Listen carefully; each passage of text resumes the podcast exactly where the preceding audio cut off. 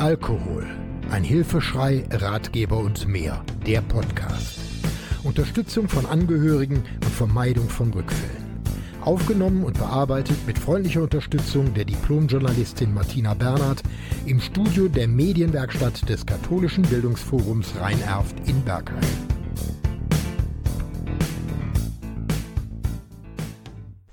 Auf ein Wort. Alkohol, Straßenverkehr und Straßenkreuze. Ein ernstes Thema. Ich muss gestehen, ich bin kein regelmäßiger Zuschauer von Stern T V am Sonntag. Die Sendung läuft für mich einfach zu spät, obwohl die Themenauswahl häufig sehr spannend ist. Manchmal bleibe ich aber doch wach und vor kurzem sah ich dort Philipp Bursian aus Weimar. Es ging in der Sendung um Alkohol im Straßenverkehr und Philipp vertrat im Rahmen der Sendung eine sehr klare Meinung. Sein eigentliches Anliegen ist die Trauerkultur am Straßenrand, die zahllosen, meist hölzernen Kreuze, die als Zeichen von Trauer und als Mahnmal an unseren Straßen aufgestellt werden. Mich beschäftigt seither die Frage, wie viele der Opfer, die dort verunglückten, sind alkoholisiert gefahren oder wurden von alkoholisierten Fahrern getötet. Ich habe seit der Sendung ein beklemmendes Gefühl, wenn ich jetzt Kreuze am Fahrbahnrand sehe, und ich möchte die Gelegenheit nutzen, mit Philipp über dieses Thema zu reden. Hallo Philipp, schön, dass du dich bereit erklärt hast, mit mir über das Thema zu reden. Hallo Burkhard, sei ganz lieb gegrüßt. Damit wir dich ein bisschen besser kennenlernen, kannst du ein bisschen was Privates erzählen. Mein Name ist Philipp Bursian, ich bin zarte fünfunddreißig Jahre jung, gebürtiger Weimarer, ledig und arbeite hauptberuflich in einem Frachtpostzentrum der Deutschen Post in Nora, nahe meiner Heimatstadt. Philipp, erklär uns doch mal kurz, wie bist du auf die Idee gekommen, das Projekt Straßenkreuze zu starten? Die Intention der Gründung des Projekts Straßenkreuze erfolgte, ich würde mal sagen, ja, der Ursprung lag tief in meiner Vergangenheit. In meinem sechsten Lebensjahr habe ich zum allerersten Mal so ein Unfallkreuz in einer dieser hiesigen Alleen in Mecklenburg-Vorpommern wahrgenommen. Es ließ mich nicht los. Ich wollte immer wissen, was der Hintergrund dieser Trauerkultur ist. Meine Eltern haben mich dann behutsam, ja, ich sag mal so, darauf aufmerksam gemacht, dass man dieses Kreuz, dieses stumme Mahnmal am Straßenrand für ein jähes Ende eines meist jungen Lebens errichtet. Es ist sozusagen eine Art Andacht, ein kleines Denkmal äh, für abrupte Todesfälle äh, im Straßenverkehr. Es ließ mich nicht los. Ich wollte immer wissen, was die Hintergründe davon sind, was die Menschen ja dahinter gewesen sind, wie es dazu gekommen ist, wie das Leben dieses abrupt verstorbenen Menschen äh, ausgesehen hat, wie es heute aussehen würde. Und so startete ich meine Recherche. Es ging dann quasi in diesem Bezug weiter, dass ich, ja, es hat sich alles wie ein roter Faden durch mein Leben gezogen. Und ähm, Ich wurde älter, erkannte immer, immer mehr die Hintergründe dieser Unfallkreuze, dieser stummen Zeugen am Fahrbahnrand. Ja, und so ist dann eben eins ins andere gekommen. Irgendwann kamen dann die sozialen Medien auf, speziell Facebook. Dies habe ich mir zu Nutzen gemacht, habe mit Hilfe meines besten Freundes die Facebook-Seite Straßenkreuze gegründet und erstellt. Diese dient als virtueller Briefkasten für die Angehörigen der Unfallopfer, auch für Außenstehende, für Interessierte, welche mehr über die Hintergründe des Projektes Straßenkreuze erfahren möchten. Das Projekt Straßenkreuze ist dann quasi im Jahre zweitausendfünfzehn entstanden. Da hatte ich auch meine allererste Begegnung mit einer jungen Frau. Diese junge Frau hieß oder heißt Franziska Wunderlich. Sie kommt aus Neustadt an der Orla hier in Thüringen. Und ihr sechsjähriger Sohn Willi ist damals ähm, tödlich, ja, ja, verunglückt, sage ich mal so. Es geschah auf dem Weg zur Einschulung. Also Franziska und ihr damaliger Mann wollten ein Rittergut bei Pösneck besuchen, wo die Einschulung von Willi gefeiert werden sollte. Ähm, als die Familie abbiegen wollte, ist der herannahende L K W-Fahrer ungebremst ähm, auf dem P K W der Familie äh, gerast und hat Willi, welcher hinten gesessen hat, frontal erwischt. Dieser ist dann leider auch verstorben.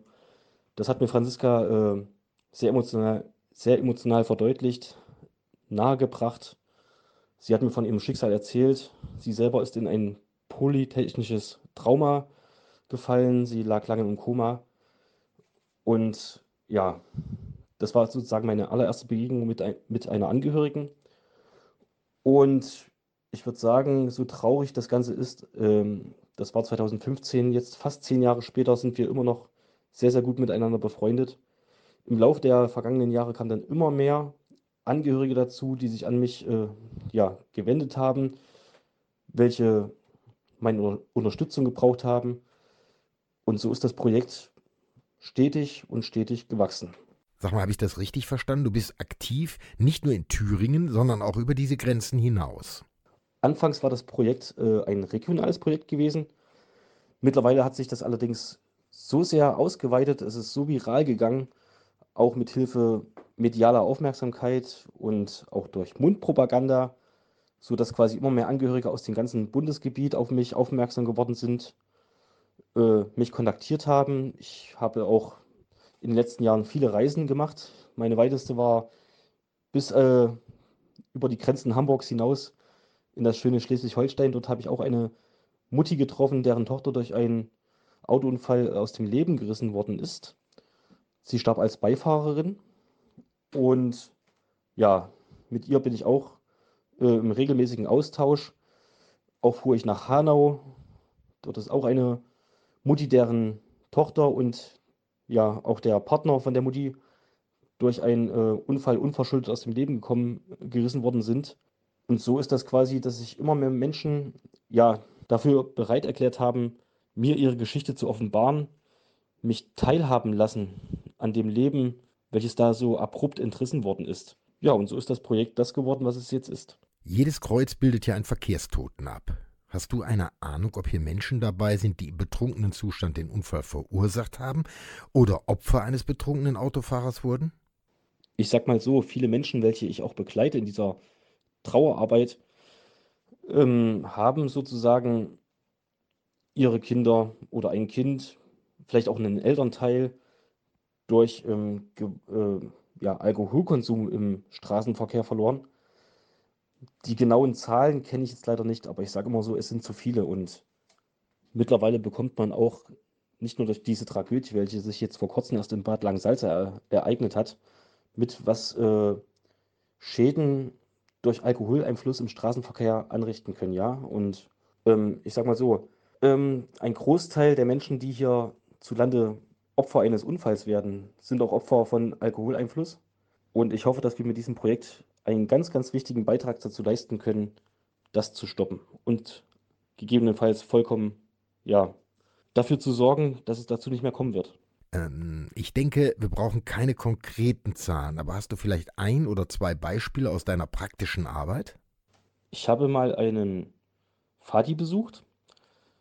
Ähm, Und die Geschichte von ihm ist wirklich sehr, sehr ähm, ja, emotional.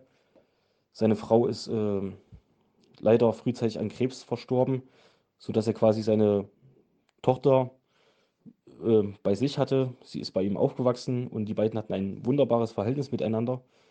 Ähm, seine Tochter hat immer gesagt, es gibt nur einen König, das ist mein Vati. Und irgendwann war die Tochter in einem Alter, wo sie, ich sag mal so, sie war sechzehn gewesen, ist äh, leider Gottes mit einem, nach einem Disco-Besuch in das Auto eines Mannes eingestiegen, welcher einen starken Alkoholkonsum hatte. Und dann kam eins ins andere, dass der Fahrer, der den Unfall verursacht hat, unter Alkoholeinfluss ähm, von der Fahrbahn abgekommen ist, mit einem Baum kollidierte. Bei diesem Unfall starben drei Menschen, der Fahrer selbst hat überlebt. Sein Beifahrer ist dabei gestorben und ja, zwei weitere Personen, darunter auch die Tochter, welche sich auf dem Rücksitz befunden hatte, als er mir das erzählt hat, der Vater. Und so die ganze Geschichte geschildert hat, auch wie der Lebensweg gewesen ist seiner Tochter, wie sie aufgewachsen ist, die ganzen Unternehmungen. Er hat mir die Bilder gezeigt, wo sie zum Beispiel auch in Disneyland gewesen sind. Das hat mir so viel Gänsehaut äh, verursacht.